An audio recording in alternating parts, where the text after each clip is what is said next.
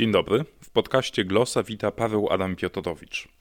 Dzisiaj prezentacja pierwszego tomu dzieł zebranych Ireneusza Iredyńskiego, autora, który miał świetne zadatki na to, żeby stać się wielką legendą polskiej literatury, a teraz dzięki wydanej przez warszawską firmę wydawniczą książki ma szansę, żeby zostać wydobytym z zapomnienia. Ireneusz Iredyński w latach 60., gdy zaczął intensywnie tworzyć, był fenomenem nie mniejszym od Chłaski. Przypomnijmy, lata 60. to czas zgrzebnej Gomułkowszczyzny, w sztuce dogorywał okres socrealizmu, dominującą barwą był kolor szary. I oto pojawia się mikropowieść Dzień oszusta. Jej bohater, co prawda, żyje w socjalistycznym świecie, ale wydaje się nie mieć z nim żadnych punktów stycznych. Od strony formalnej tekst jest majstersztykiem. Łączy trzy warstwy narracji, zapętla się, ujmuje autentycznym językiem nie mającym nic wspólnego z siermiężną socjalistyczną nowomową. Przyjrzyjmy się treści. W powieści mamy młodego człowieka, który z socjalistycznymi ideałami schludności, pracowitości i oddania bratniemu Związkowi Radzieckiemu nie ma nic wspólnego. Bohater utrzymuje się głównie dzięki sprytnemu obrotowi towarem, takim jak rękawiczki jakoby marszałka Fosza, czy antykwarycznymi książkami o niewielkiej wartości, które sprzedaje za grube pieniądze.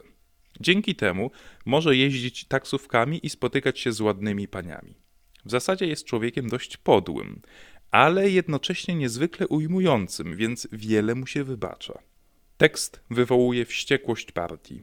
Podobno sam Gomułka na partyjnym plenum, wymachując książką, pieni się i krzyczy, że autor żyje tak, jak pisze. W zbiorze znajdziemy też powieść Ukryty w słońcu, o dynamice zgoła odmiennej niż Dzień Oszusta. Tutaj dzieje się niewiele. Nie ma ciągłego zmieniania taksówek i kochanek. Jest za to upał dnia i dłużące się minuty czekania – które zachęcają bohatera do wspominania epizodów z przeszłości i wymyślania alternatywnych scenariuszy następnych godzin. Iredyński to twórca, któremu niestraszne były różne gatunki literackie. Doskonałym na to przykładem jest opowiadanie Okno, które również znajdziemy w pierwszym tomie dzieł zebranych. Tekst powstał najpierw jako słuchowisko radiowe. Na jego kanwie Iredyński napisał opowiadanie, które jest raczej wariacją na temat oryginalnego dzieła niż prostym dopasowaniem tekstu do wymogów gatunku. Kolejną metamorfozą był scenariusz filmowy, zrealizowany zresztą w 1981 roku.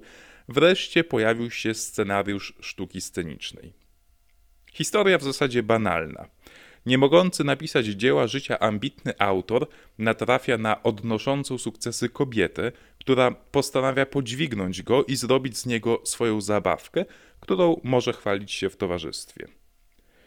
60 stron tego opowiadania przemija jak jedna chwila i Radyński pokazuje w nim niezwykły kunszt opowiadania w tempie, które idealnie zgrane jest z opisywaną akcją. Ta proza zdominowana jest przez dialogi, co nie dziwi, biorąc pod uwagę pokrewne wersje okna. Rozmowy bohaterów są świetnie napisane i nie mają ani krzty drętwoty, która często pojawia się u mniej sprawnych pisarzy. Bardzo polecam pierwszy tom dzieł zebranych Ireneusza Iredyńskiego i proponuję od razu uwzględnić w wydatkach kolejny tom, który ukazać ma się na przełomie lutego i marca. Paweł Adam Piotrowicz, dziękuję. Do usłyszenia w następnym odcinku podcastu Glosa.